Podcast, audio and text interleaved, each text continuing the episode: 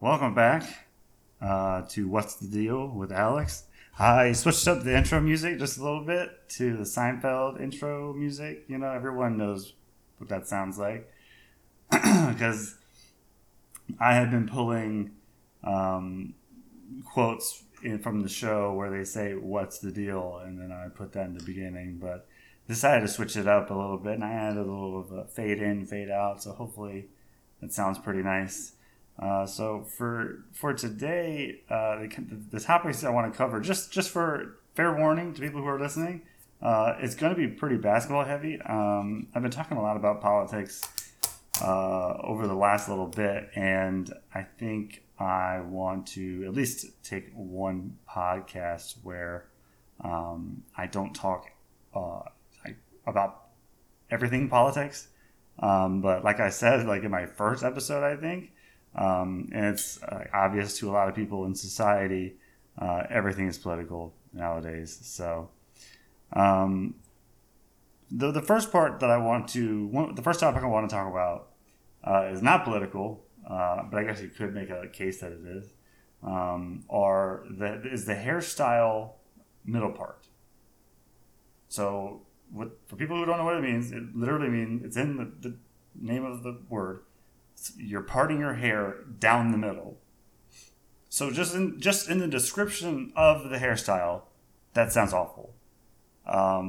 If you were to describe Hitler's mustache, you know, okay, how about you grow a mustache, but you just shave like the outer like thirds of it and leave the middle part, and then you're like, yeah, that sounds. I'll do that. That sounds great. What? So who thinks middle part, like why, who invented that? Why do people think they can pull that off? Very, very few people can pull that off. And I'll name one right now that everyone's thinking about. And that person is Jennifer Aniston. And she doesn't really even do it nowadays. When I Google her, the part is a little bit on one side, but there are definitely pictures of her back in the day where she had a straight middle part and it worked for her just fine. But if I Google pictures of just middle part, not like bad or anything, just middle part. I'm looking at pictures of dudes with middle parts. I hate that hairstyle with a passion. There are some pictures here of women with middle parts. Do not do that. I'm thinking of the meme with Michael Jordan in a commercial. He's young. He says, like, stop, get some help, you know, like do you really need a middle part, right? There's so many hair, you know, styles to choose from. Do you need like middle part? That's what you're going to go with, right? I'd rather you just be bald, right? Just have no hair, than have a middle part. So I don't know why that, popped into my mind, but, yeah, I hate middle parts. Next, I want to bring up the fact that Jeopardy is looking for a new host, obviously. And there are reports that say LeVar Burton is in the running, which would be pretty cool. I like LeVar. I think he's pretty cool. I mean, he's in Reading Rainbow for a long time. He's recognizable. I'm sure he'd do a great job. I mean, Reading Rainbow, he's obviously good at reading. And a big part of Jeopardy would be reading some of these tough questions because some of them have like too big of words for such low IQ people like me. So I am a fan. So if that is what ends up happening, I'm down. Next would be, this is something me and my wife had talked about as a topic. And it, you know, it'll last like 30 seconds, and it's kind of hard to convey in a podcast format. But if you don't know what I'm talking about, you can just Google Arthur the Aardvark wearing headphones. So when you do that, you'll see a picture, kind of like a screenshot, a capture from an episode where he is wearing headphones. And, you know, maybe on first glance, you're like, what's wrong with this? Why are you bringing this up?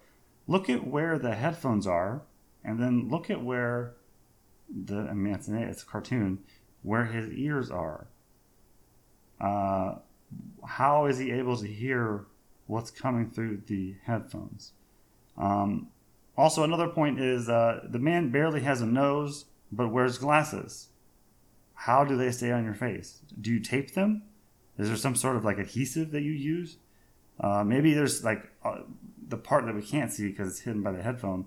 Maybe a curve, but like there's nothing there. I'm assuming it's just flat part of his head. It's like there. Is there like a suction cup kind of action?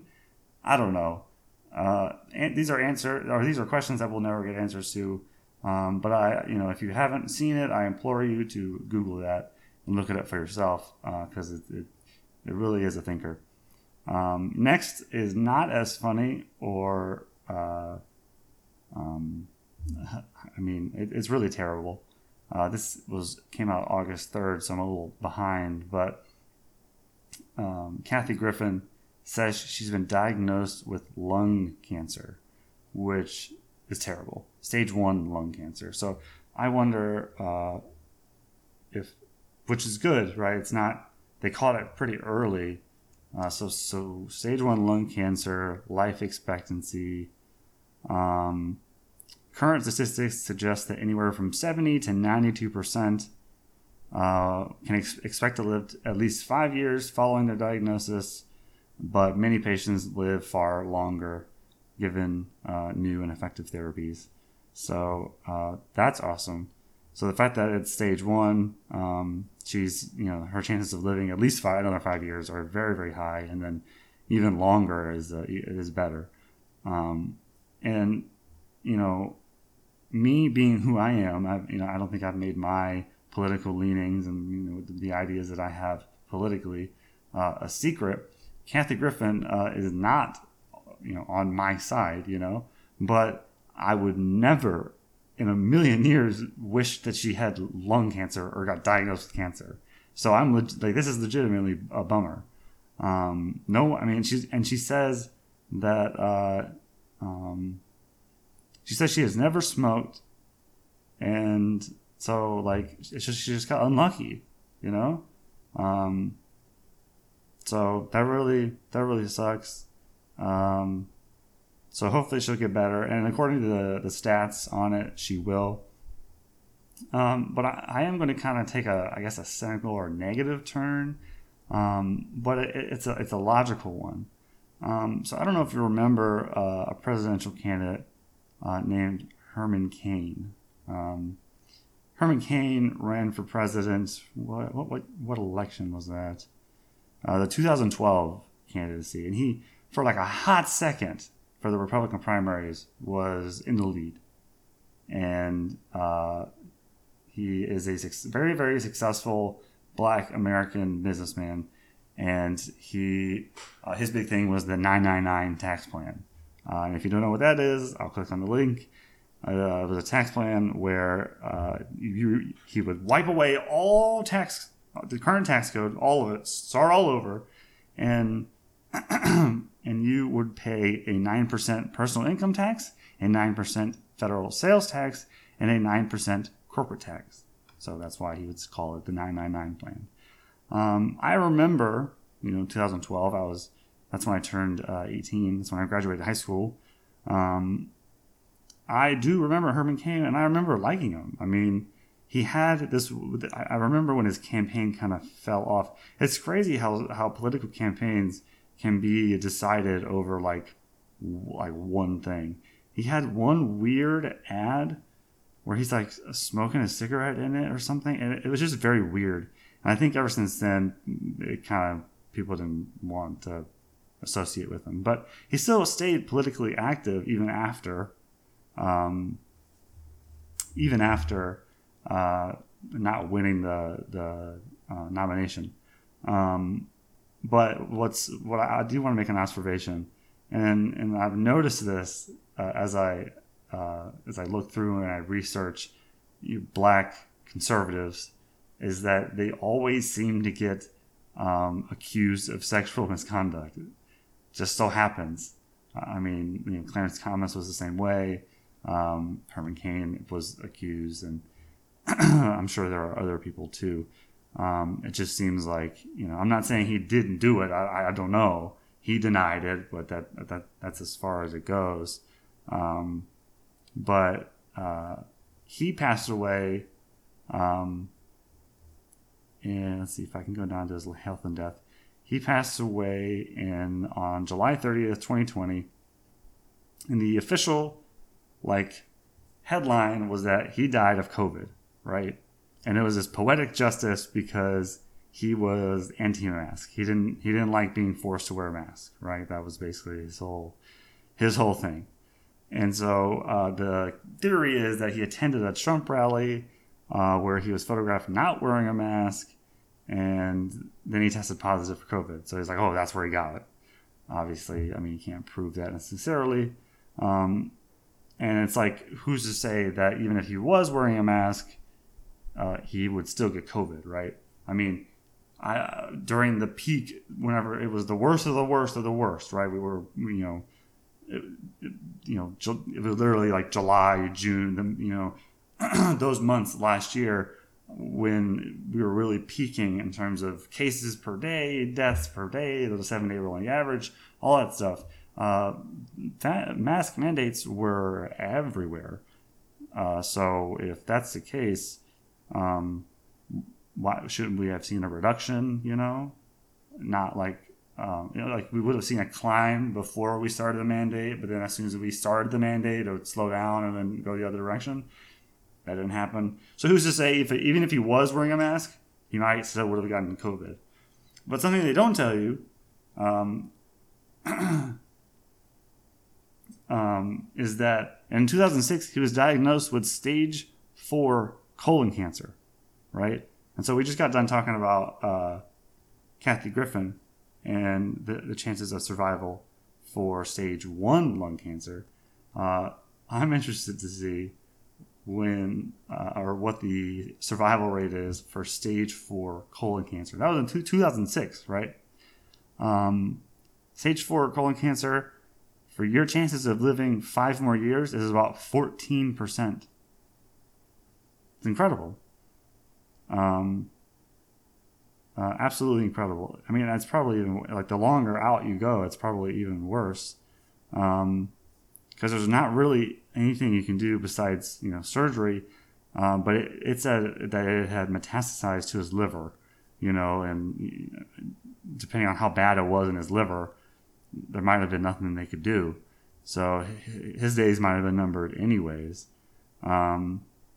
So life expectancy with an aggressive cancer like colon cancer is really low. But I bring that up because, and he was given a 30% chance of survival.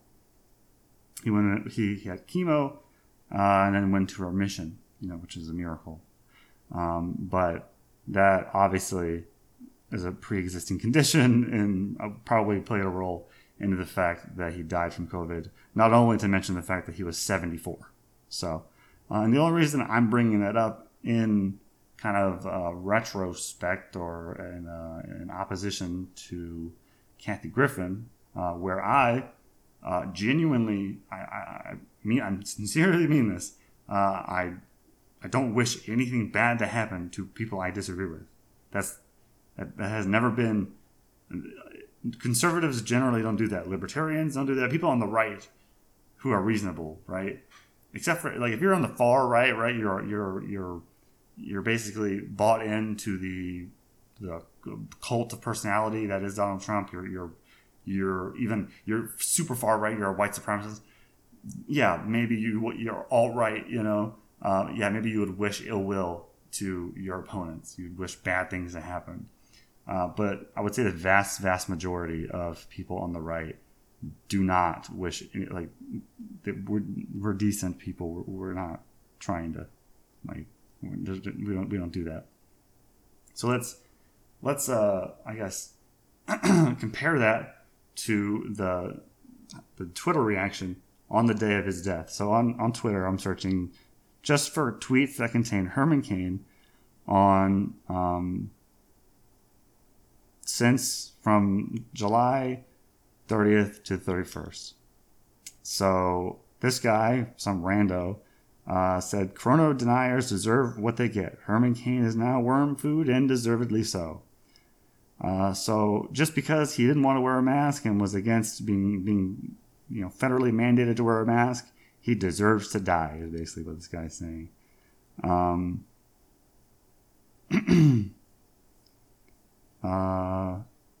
Donald Trump has taken Herman Cain, right? They blame Donald Trump for his death, basically. It's pretty crazy. Herman Cain, what a silly effing goose. Shame on you, Herman Cain. Let's see. This guy says Herman Cain survived colon cancer only to be sacrificed at the altar of Trump's skepticism, science skepticism. That's a ridiculous tweet. This tweet is in response to another one that is saying, basically saying that he loves Herman Cain. And then this guy responds as Herman Cain was an ignorant man who died because he was arrogant. That's a pretty nice thing to say. This guy is trying to make himself feel better, I guess, on the inside for celebrating Herman Cain's death. He says, it's not that people are happy Herman Cain died. It's just that they're vindicated. And that vindication gives them hope that maybe others with Cain's dangerous and destructive beliefs will re-examine and reconsider, thereby saving their lives. Ah, of course, right. You're not celebrating his death. You're just vindicated, right? Of course, yes. I totally believe you. Makes sense. So I adjusted my search parameters on Twitter a little bit. and the advanced search function on Twitter is not as good as maybe like some of the Google dorking that you can do. And if you don't know what Google dorking is, just look it up. But I went to the Herman Cain, if that's his handle, and just started looking at some replies to tweets. And people still tweet about this guy. This guy tweeted August 13th, 2020. You died because you attended a Trump rally. You have nothing else to add to yo. I guess, I mean, he meant your, or to this conversation. Dear Herman, you put your eggs in the wrong basket. Rest in peace, sir. I'm sure she sincerely means that. P.S. You really should have worn the darn mask. And then posted a GIF of I can't think of his name right now, but he's like, what the crap. This guy says, I thought death was the cure for stupid. Nice, very nice. Yeah, and people also bring up the sexual allegations. This guy has the audacity to say, had Joe Biden been president during this pandemic, Herman Cain would likely still be alive. That reminds me, and maybe I'll include a clip right now, that back when, in 2008, when Obama was running. I mean, I could even pull up a clip where Joe Biden said something similar. But it always seems to be Democrats that do this. And this will be the last political thing I talk about. And then I want to talk about this basketball thing that I find very interesting. But back in 2008, Barack Obama was giving a speech. And he said, basically, and I'm paraphrasing, but I'll play the clip so that you hear it and you know what it is. He's like, if you vote for me, I'll stop the oceans from rising, and, I'll stop the apocalypse, right? And Joe Biden kind of did the same thing where he basically said, elect me, and I'm going to stop this virus. It's going to end. I'm going to cure it. So far, I don't think that's going too well, according to the left, even though, I won't get into that, but I'm gonna pull up the clip of Obama talking about how he's gonna stop the oceans from rising somehow. Because if we are willing to work for it and fight for it and believe in it, then I am absolutely certain that generations from now we will be able to look back and tell our children that this was the moment when we began to provide care for the sick and good jobs to the jobless. This was the moment when the rise of the oceans began to slow and our planet began to heal. This was the moment when we ended a war and secured our nation and restored our image as the last best hope on earth. Yeah, I wasn't exaggerating. He literally said, this is the moment, you know, this is the magical moment, the Messiah moment that when you vote for me, you know, I'll stop the oceans from rising, because that was a big, that was happening, I guess, really fast. And then we can heal the planet and we'll pull out of this war, which I, you know, kind of want to point out as a, oopsie. Looking back, I mean, that was in 2008, right? We got a lot of hindsight. Pulling out when we did is the reason ISIS exists. So I'm not sure that was such a great idea, but yeah, pretty insane. Very, very similar to that, to the very similar sentiment to that tweet that I talked about earlier. So, like I said, you can look it up. You can go to his Twitter, click on any of his tweets, and look at the replies. People are like, we're glad you're dead. Woohoo, you're an idiot, you know. Or they'll blame Trump for his death, stuff like that. All kinds of stuff. But if Joe Biden had been president, he'd be alive and nobody would have died. But, you know, here we go. So the next topic is a little bit... I don't want to say complicated. Well, it's not complicated. It really isn't. But it's about basketball. Surprise, surprise. I haven't talked about basketball in a little bit. There's two things I want to talk about. One thing, real quick, that people seem to forget about Michael Jordan is that, I mean, they don't forget this. Everyone knows that he like randomly retired after his dad died, right? You know, I don't blame them. I don't blame that. That's fine. That's totally okay. But he retires, so he leaves. And let's check out how his team did while he was gone. So we can pull up on basketballreference.com, which is a great website if you want to be overloaded with stats. So the 93-94 Bulls, right? You look at their roster. I don't see a Michael Jordan. A lot of the same players are still on here. Tony Kukoc, Steve Kerr, Luke Longley, John Paxton, Scottie Pippen, all kinds of guys. B.J. Armstrong, underrated guy. Bill Cartwright was underrated, I think. People don't remember him. He was really good. How they do, right? Best player ever. Best player to ever play the game. Best player to ever touch a basketball. He leaves, right? You think their performance would suffer, right? You'd be wrong. Their record was 55-27, and they finished second in the Central Division. And they their expected win-loss was 50-32. So it's like they didn't even expect to lose that many games, but they overperformed in terms of maybe that's just, you know, Phil Jackson being a good coach. I don't know, but you think if you're missing the best player of all time, and to some people the distance between him and everybody else is huge, so you think there'd be a big deal. But so they won the first round, you know, because back then it was a best of five early on. Won the first round 3-0, and then in a 7-game series against the Knicks, you know, in 1984, the Knicks were really good. You know, Patrick Ewing and whatnot, John Starks and cast. They lost in 7. So that was really close. Imagine if they had, you know, beat them. I mean, we can even look at the bracket here. In the Eastern Conference Finals, it was the Knicks and the Pacers, and the Knicks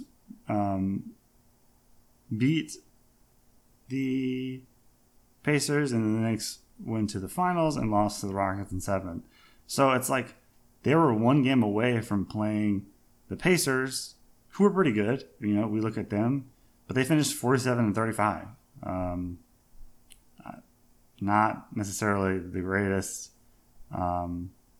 team of all time, right? Obviously, when you think of that team, you think of Reggie Miller. But they were one game away from making it to the Eastern Conference Finals by beating the Knicks, who ended up beating the Pacers. So you think if they beat the Knicks and they took their spot, they could beat the Pacers. Then they would be in the finals at least. I'm not saying they would beat Houston Rockets because they were a really good team. They finished 58-24, but with and they had like Hakeem and Kenny Smith and guys like that, and Sam Cassell too. Man, Scott Brooks was on there too. Shout out Scott Brooks. But I want to contrast that with the season the Cleveland Cavaliers after LeBron left, right? So, you know, we compare, we just talked about MJ, greatest basketball player of all time, according to a lot of people, a lot of old heads, you know, a lot of people who grew up during that time, who watched him play, right? They think he's better by far, no doubt. So he leaves, obviously, in 2010 with the decision, which was, in hindsight, I'm sure he regrets it. It was not a good look. It was all around bad. But their record that they finished with was 19-63. I'm going to pause and look up the worst records ever in NBA history. So, I mean, the NBA has been around a long time, so there have been some bad teams, I'll tell you what. But they're tied for 49th. Worst record ever in the history of the NBA. And that's just by most losses, by winning percentage. I'm not sure. If we look at, I mean, I guess I could control F Cleveland. Yeah, so as winning percentage, they're not even, which makes sense because, I mean, they played a lot of games. And the only reason the Charlotte Bobcats are number one is because that was a lockout year. So they didn't get to play as many games. So they only won 7. So it went 7-59. But the fact that he leaves, right, and I'm looking at the roster, and it's mostly the same, right? We got J.J. Hickson. We got Anton Jamison, Jamar Moon, Anthony Parker. A lot of Mo Williams is on the team. A lot of guys who were there when he was there, still there. So it's not like it was, you know, oh, he left and just so happened that, you know, the roster changed a lot too. I mean, the roster had to change a lot, you know, because he lost LeBron James, but yeah, I mean, the drop-off was enormous. I mean, we can look at the 2010 Cleveland Cavaliers, and LeBron averaged 29.7, so basically 30 points, a block, a steal and a half, 9 assists, 7 rebounds, and shot almost 55%. That was his effective field goal percentage. His actual field goal percentage was 50, you know, 10 of 20, and he shot 33% from 3. So, you know, not his strongest, but on two-pointers, he shot 56%, which is just, is ridiculous. I mean, the only person who had a better percentage in terms of two-pointers were the two centers. So, which makes sense because, I mean, they're not going to take a shot, you know, outside of 7 feet from the basket. But the drop-off from 09-10 for Cleveland, they won 61 games, and then LeBron leaves, and they lost 63 the next season and only won 19. So I'm not saying that just because of that, like, oh, that makes LeBron better, but it is kind of an interesting point that I think I've spent way too much time on because it's funny to me. But what I want to talk about is something that bothers me that I'll hear from time to time. You know, it's not like I'm surrounded and I talk about basketball all the time. Not everyone's as interested in basketball as I am. I understand that, so I don't talk about it a lot. But I know this argument exists out there. And I know people bring it up, you know, online, on Reddit, on stuff, you know, and other places, and it can get kind of annoying, right? You know, I wasn't really alive during the 80s, right? I mean, not really. I was not alive during the 80s. And then during the 90s, I was born in 94. So, by the end of that decade, I was like 6. So I don't really remember the NBA very much. So not my experience. And even the early 2000s, I was a young kid still. But people look back on the 80s and 90s and even the early 2000s as like the glory days of the NBA. You know, it was more physical. They had the best players, right? It was the Dream Team, was the 92 Olympics, you know. But little known fact about the late 70s all the way through the 80s is that the NBA had a huge cocaine problem that really culminated into an event when Len Bias OD'd on cocaine 2 days after he got drafted in 86. And so I just want to mention that, right? You know, that is a blemish on the history of the NBA with their substance policy and their ability to enforce the rules and stuff like that. I guess maybe it was a newer thing, but really there's not really an excuse. I mean, someone died.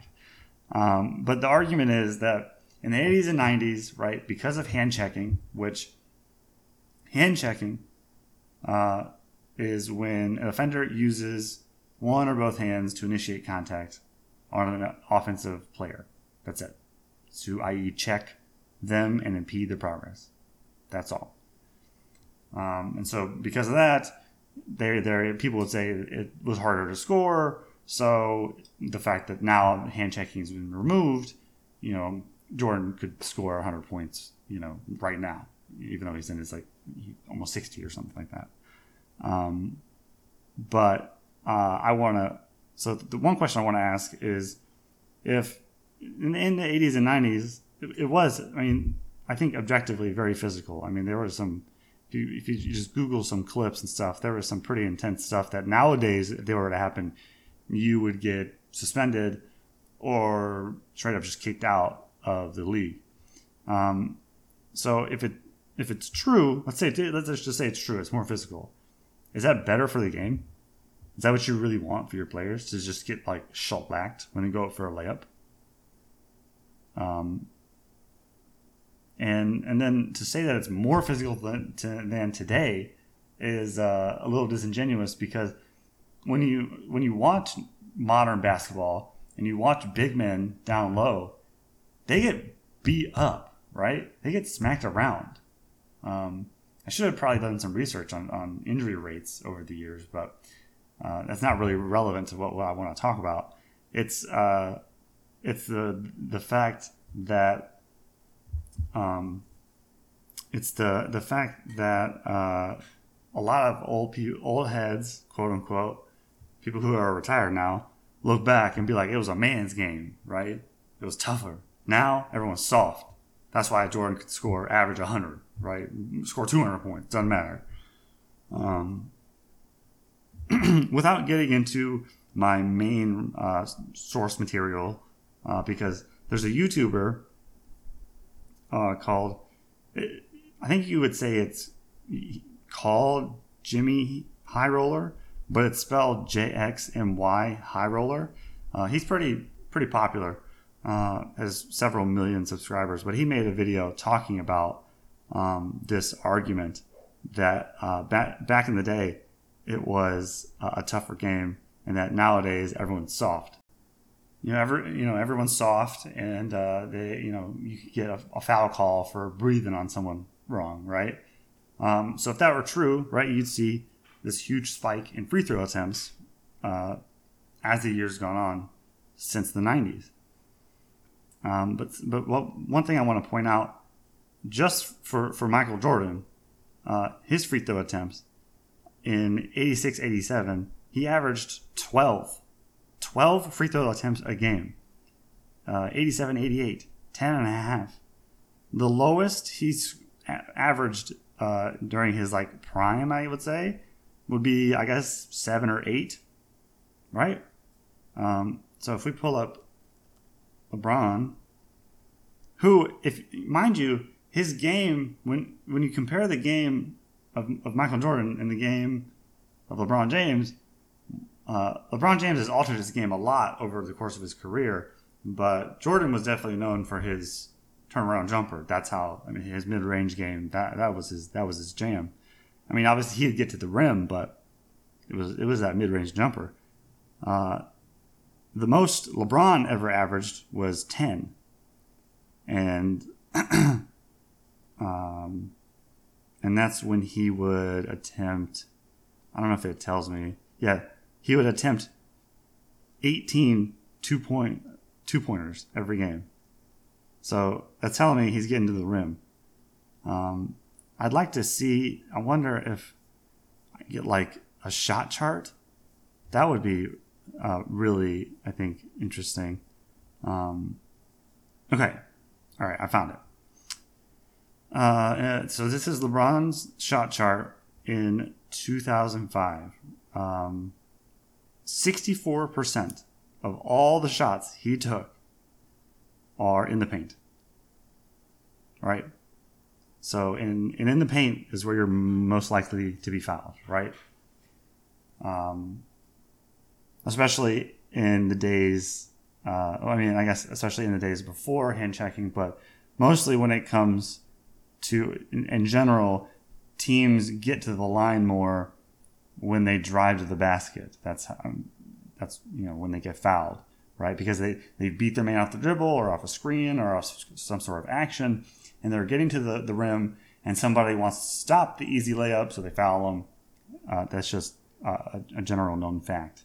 But when we look at Michael Jordan's ridiculous 12 free throw attempts a game, and I can look up real quick, James, because James Harden shoots a lot of free throws too. And the most that he's ever attempted in a season is the exact same 12. So, and people yell at Harden all the time for flopping. I mean, the whole notion of like superstars getting the calls started with Michael Jordan. He averaged a tenth of a free throw more than the highest James Harden ever did.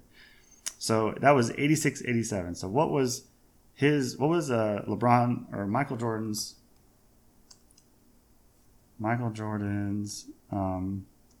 shot chart? I wasn't able to find on this Stat News website just for that one season. But to put into perspective, LeBron in his highest free throw attempt season, 64% of his shots came in the paint. For LeBron, his entire career was 54%. So, can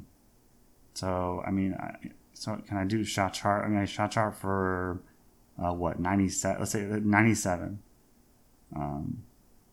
It was even less. I mean, I think 97 was part of the one of the repeats, wasn't it? Yes, that was one of the championships that he won, and he shot 51% at the paint. So the shot selection difference between Michael Jordan and LeBron James, obviously, is different. I'm on a little bit of a tangent,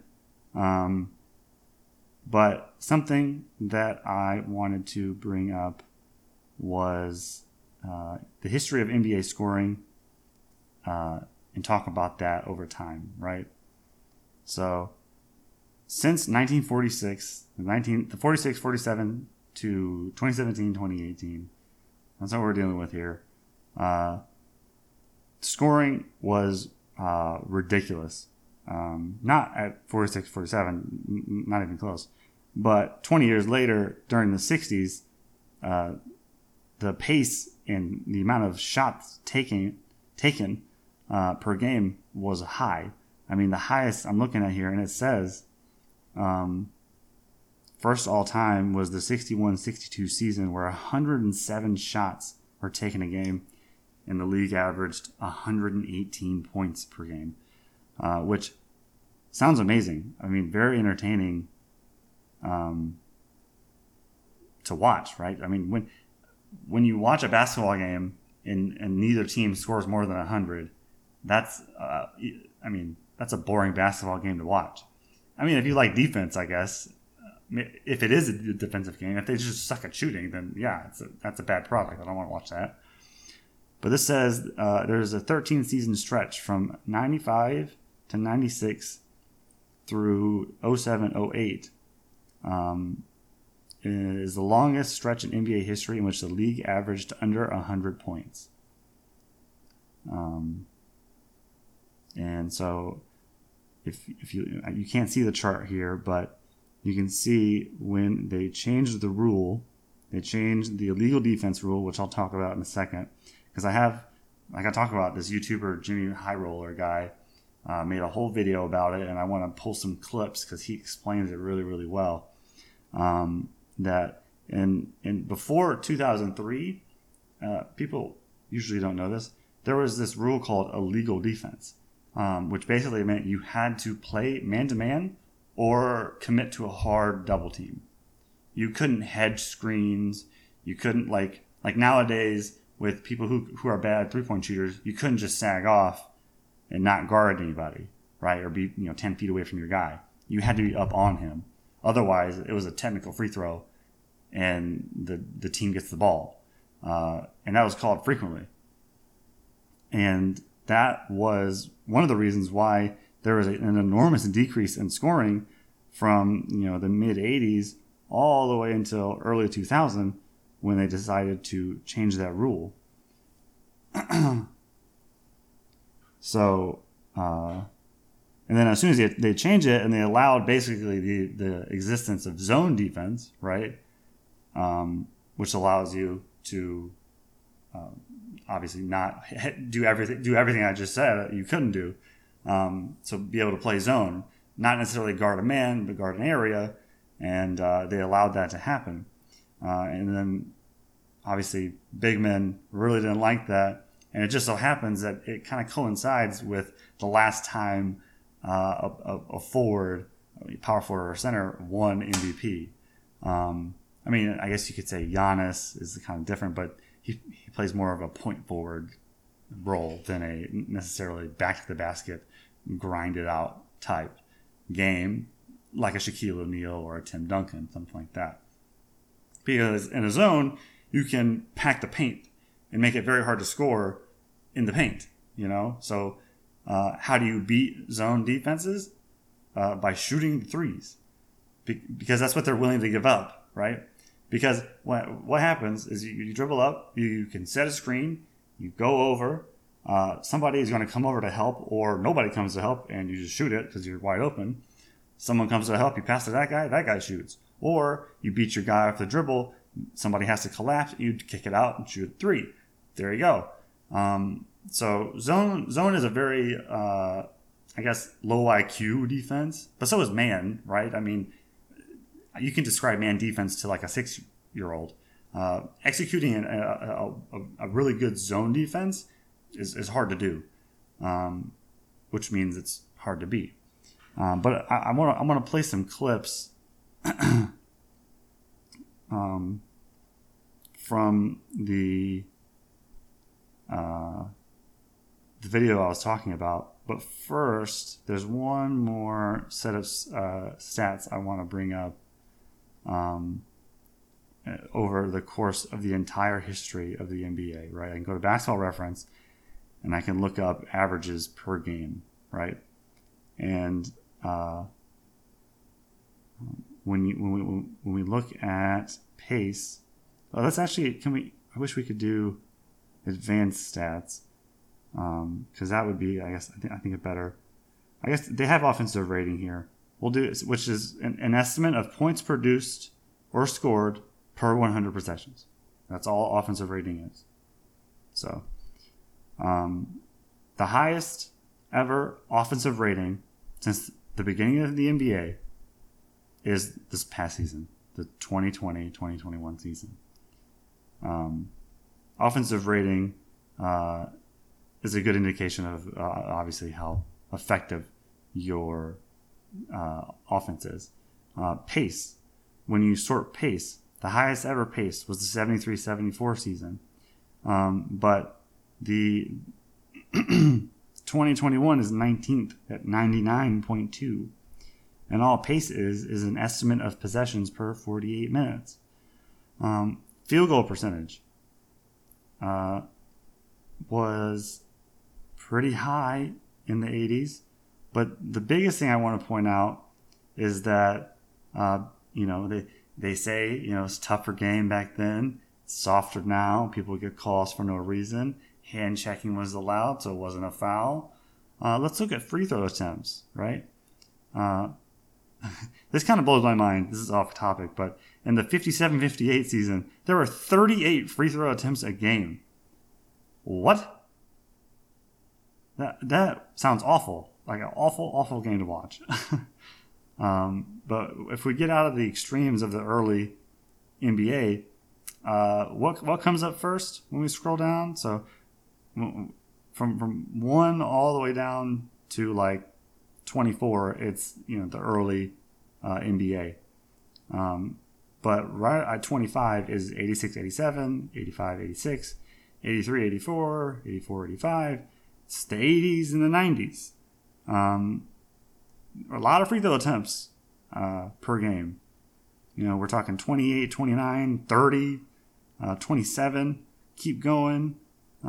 Where does the 2021 season rank? Second to last at 21.8 free throw attempts per game. So if it was such a man's game, why are there so many fouls called? So I just want to point that out. All right. So I'm going to play some audio clips where he does a really good job explaining his argument, and then I'll kind of react to it and add my 2 cents, and then I'll talk about what the NBA has done, because immediately players complained about zone defense because they're like, what the heck, I want one-on-one defense because that's super easy to beat if I'm just quicker than you. So here's the definition of illegal defense before I get into the clips.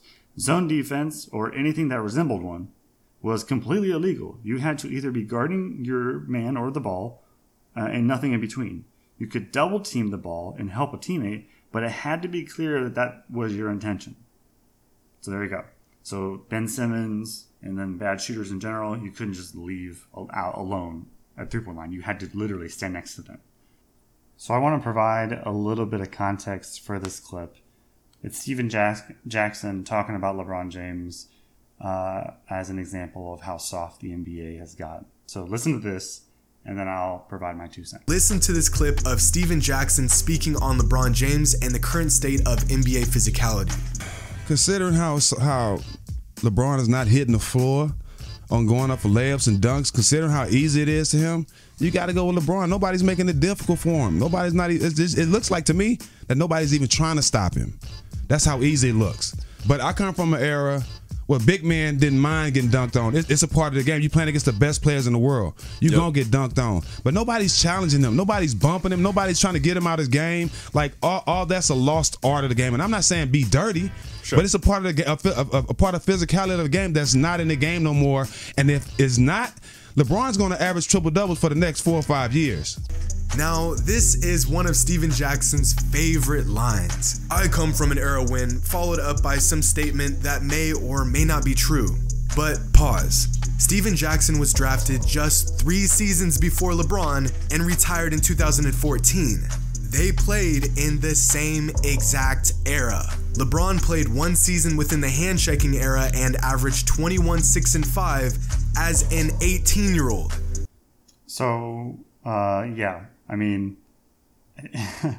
Stephen Jackson, I'm not going to necessarily comment on his intelligence level, but I mean, how do you not know that you played? I mean, your career coincided with LeBron's a lot, like not even it overlapped significantly, not just like a little bit, but a lot. And like it said in the quote, he loves to bring that up a lot. And I love what he said at the end, that LeBron as an 18-year-old averaged 25 and 5. So I think and that was during the hand check rule. So I think he'd have been all right during the 80s and 90s. But it just, I mean, it's the way old heads act, man. It's the way people look back on their generation of whatever it is. It's not necessarily even sports. It's everything. Every pastime that you have, you always think that your generation was the best, right? That your what you witnessed and what you were a part of and what you experienced, that was the best it's ever been. And ever since then, it's been in decline, or at least there's something wrong with it. So, I mean, I guess I don't want to call it hypocrisy, but it is definitely a very stupid argument for him to make. This next clip is from the same video, and it describes how in the modern NBA, if we still had the illegal defense rule, and I'll remind you that means you have to play man-to-man. You can't hedge. You can't just, like, not guard anybody, right? He's going to describe how that would be abused today by the best players in the NBA. And the example he uses is Giannis. So I'll let him talk, and then I'll add more to it. Let's use the Bucks as an example. If Giannis Antetokounmpo played in the 90s, all the Bucks would have to do is clear out on the weak side and allow Giannis to abuse his defender and race at the basket. The defensive players would be forced to follow their man outside, too far away to help, even if the player they're guarding isn't an outside threat. The only other option is to double team Giannis and, again, leave your man completely open. So he makes a great point, right? If illegal defense was still part of the game, which, I mean, the reason the NBA changed the rule was because the product on TV was getting crappier and crappier by the year. I mean, that's why soccer is so boring, right? When a game can end 0-0, there's something wrong with your sport. So more points means more excitement. Like, that's what I mean. This is kind of a weird analogy, but think about, like, Transformers movies. Michael Bay has this principle of the 3 B's. It's boobs, butts, and booms. And that's what I want to see when I watch the NBA. Not necessarily boobs, butts, and booms, but I want to see points. I want to see Steph hit 40-footers. I want to see LeBron dunk on somebody. I want to see Giannis do a Euro step and dunk on somebody. And I want to see them score 120 bajillion points. I don't necessarily want to see terrible defense, but at the same time, I don't want to watch a game that's 61-57. So, but the point he's making is, and by weak side, he's just saying the opposite side of Giannis. So just clear out, basically. So just get out of the way. So it's a one-on-one. So obviously it's Giannis. He's 6'11". I mean, he's literally a Greek god. There is no guarding him one-on-one, no matter what, right? You try to guard him with, like, some sort of guard. He's 8 inches taller than that guy. He'll just go right over you. You try to guard him with some sort of forward, power forward, center, or whatever. They're way too slow. He'll blow by them, and it's a dunk. Like he said, your other option, you know, your only other option. You know, I mean, if he's a bad free throw shooter, like they did with Shaq, you could foul him on purpose. But as he proved in Game 6 of the Finals, that's not the case, really. You'd have to double-team him. And with the way the Bucks roster is constructed, and most rosters are constructed, your average NBA player can hit a wide-open three. I mean, that's what they practice all the time. So if that was still around today, it would just be that over and over and over again. There would be no creativity on offense. You would not get the magic and the art that was the Golden State offense in 2016. The final nail in the coffin for this argument for me is this empirical analysis of the All-Star team selections of that year, where hand checking was removed.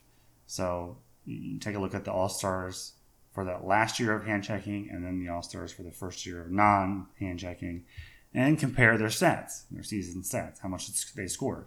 You'd think, right, that after hand checking was removed, they'd score more because it'd be easy. Defense was softer, according to these people. But I'm going to play a clip from this guy, and I'll leave a link in the description of this podcast for the YouTube channel and the YouTube video itself, because it's like 20 minutes long and it goes into a lot of depth, and it's super great. But here's him kind of breaking it down in the between I think the 03 and 04 seasons. Players back then were just better at putting the ball in the hoop. So what about players that played before and after the handshake rule? If fans are right about this rule, then these players that played before and after the handshake rule should have seen a significant increase in offensive output after the rule came into effect. Well, to find out, I took a look at every player that made the All-Star team in 2003 and took a close look at their numbers. These are players that reached their peak right around the time that the handshake rule came into effect. Some of them later in their careers, some early in their careers. But for the most part, players that had great years before and after this rule. Out of the 21 All-Stars that season, 18 of them had a higher points per game average when handshaking was allowed, and only 3 players had a higher points per game average after the handshaking rule was established. Out of the NBA's top 21 players that transitioned from a handshaking NBA to a non-handshaking NBA, 86% scored far more. So there you have it. I mean, I don't understand the count. I mean, I'm trying to think of a counter argument or an explanation why, because there weren't any other rule changes in regards to what was just talked about. But yeah, when handchecking was removed, they scored less. And the reason is because of the illegal defense rule. So the whole point I'm trying to make here is that the argument that today's NBA is soft and is not as good even as the earlier NBA, the golden age of the NBA, is just not true. And I even use, and I like to do this a lot when I make logical or arguments in general, is come from a common sense point of view. Just think about the way humanity has progressed just in general, right? We live longer, we have more money, we have access to more things, there's the internet, everyone has a phone. I mean, everything in life has gotten better and progressed far, at an exponential rate even, and more than we could have imagined. But somehow basketball players from the 80s are better than the ones that are today, even though training has gotten better, medical rehabilitation has gotten better, recruiting and scouting has gotten better from mistakes that people have made in the past. I just don't understand the argument that the NBA is not as good as it once was, really, when you boil it down. I could see, and I don't personally agree with this, but I could see the argument being made that the elite of the elite, right, the top playmakers, the LeBrons, the Giannis's, the Anthony Davis's. I mean, those guys who are the when you think of the top 5 players in the NBA, those players are not necessarily better than the top 5 of the 80s, right? But it's everybody else that is significantly better, right? Think about your average bench warmer or your average scrub in 1982. And then think about your average scrub in the league now. I mean, a good example in my point would be Alex Caruso. That guy, when you look at him, looks like me, basically. He's like a thinning, balding white guy, but has highlights of him dunking on people and is a valuable rotation player and makes a lot of money.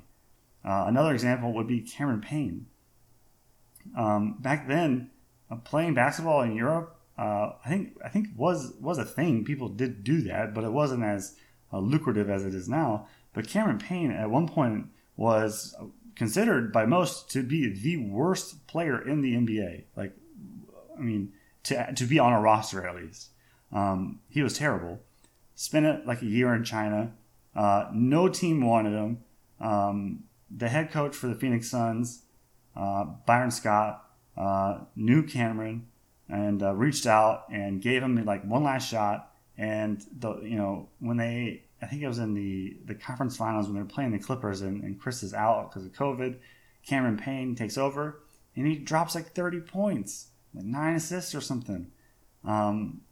That just doesn't happen. That didn't happen back then. So what I'm trying to say is that maybe the ceiling is necessarily higher, which, like I said, I don't 100% agree with. But let's say that's true. The ceiling isn't any higher, but the floor has definitely been risen, right? Like the worst players now are way better than the worst players then, no doubt. And I don't think that's really an arguable position, or you can't really make a counter argument effectively. So obviously, it was very quick. NBA players did not like the fact that people could play zone, because it was easier to score. Obviously, back when you could just play whenever you were playing against man. That's why a lot of modern NBA defenses kind of do this mixture of man and zone and switching and stuff like that. But that's when they instituted, and I had to look it up what year they instituted the defensive 3-second rule. Because back in the day, you could just stand in the paint forever, kind of like in high school. In high school, you can just stand on defense. You can just stand underneath the basket for as long as you want. I remember doing that. It's awesome.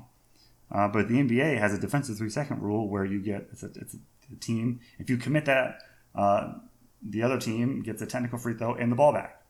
So you can't be in the paint for longer than 3 seconds. And that was introduced in 01-02.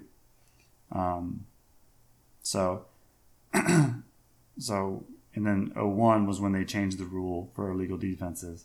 And handshake rule was changed a couple of times throughout. But the last time it was changed was 04. So, I think that's kind of, that was the majority of what I wanted to talk about. I know I didn't want to be very political. There was some politics in it, but mostly it was about this argument that most people make about the NBA. And I wanted to kind of like deconstruct it and break it down with audio clips from somebody who's done their own research. I want to end on one more clip of Giannis. If you don't know, Giannis Antetokounmpo, he's from Greece. He's a mixture of Greece and Nigerian. And he's an absolute freak of nature. He's 26 years old. I'm actually a couple of months older than he is, which is ridiculous. He just won his first NBA championship. Probably not his last. He's 6'11". I don't know what he's listed at, like 230 or something like that. But when you look at him, he's not that. He's jacked. He's huge, and he's able to literally take 2 steps from the 3-point line and dunk the basketball. And then when he Euro steps, his legs are so long and he's so big, they cover so much space that you can't take a charge. He just goes right around you and dunks because his hands are massive and he's just a big dude. But this guy is 26 years old, and he's in an interview. I don't know. I think it was after one. I think it was after Game 4 of the finals when they tied the NBA Finals this past season. They asked him, most players don't really figure out the maturity thing until their 30s, until they're later in their career. But you seem like a pretty humble guy. What's your secret? How'd you figure it out?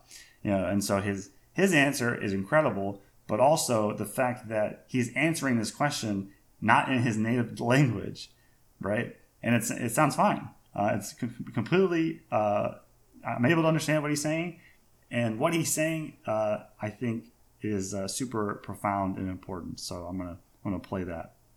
You're 26 years old, and I've covered plenty of players who didn't seem like they figured the ego part out until their 30s. Who taught you about what it why that's important, and to handle it that way? I think I'll say life. Usually, let me tell you this. Usually, when from my experience, right? Like when I think about, like, oh yeah, I did this. I'm so great. I had 30. I had 25, 10, and 10, or whatever the case might be. Because you're going to think about that. Oh, we won this and that. Usually the next day, you're going to suck. Right. Simple as that. The next few days, you're going to be terrible. And I figured out, like, a mindset to have that, like, when you focus on the past, that's your ego. I did this. We were able to, beat this team 4-0. I did this in the past. I won that in the past. Right. And when I focus in the future, it's my pride. Like, yeah, next game, game 5, I do this and this and this. Right. I'm going to dominate. That's your pride talking. Like, it doesn't happen. Like, you're right here.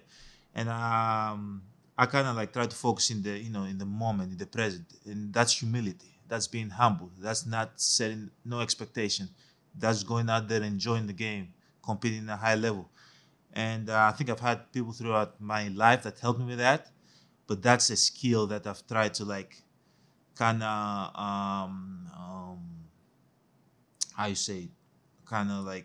perfect it. Master it. Master it. And it's been working so far. Yeah. So I'm not going to stop. You're doing okay. So, yeah, I think on that note, we can wrap this podcast up. Hopefully you enjoyed it. Hopefully I made some good points. As always, my Twitter handle is giraffe_dog, and then the email for this podcast is what's the deal alexpod pod@gmail.com. Next episode, I'm gonna probably jump right back into politics because there's tons to talk about. And I also want to kind of venture into the apologetics conversation, and then just religious, Judeo-Christian value type things. I know it sounds very vague in the future. So as always, thanks for listening, and I'll catch you guys in the next one.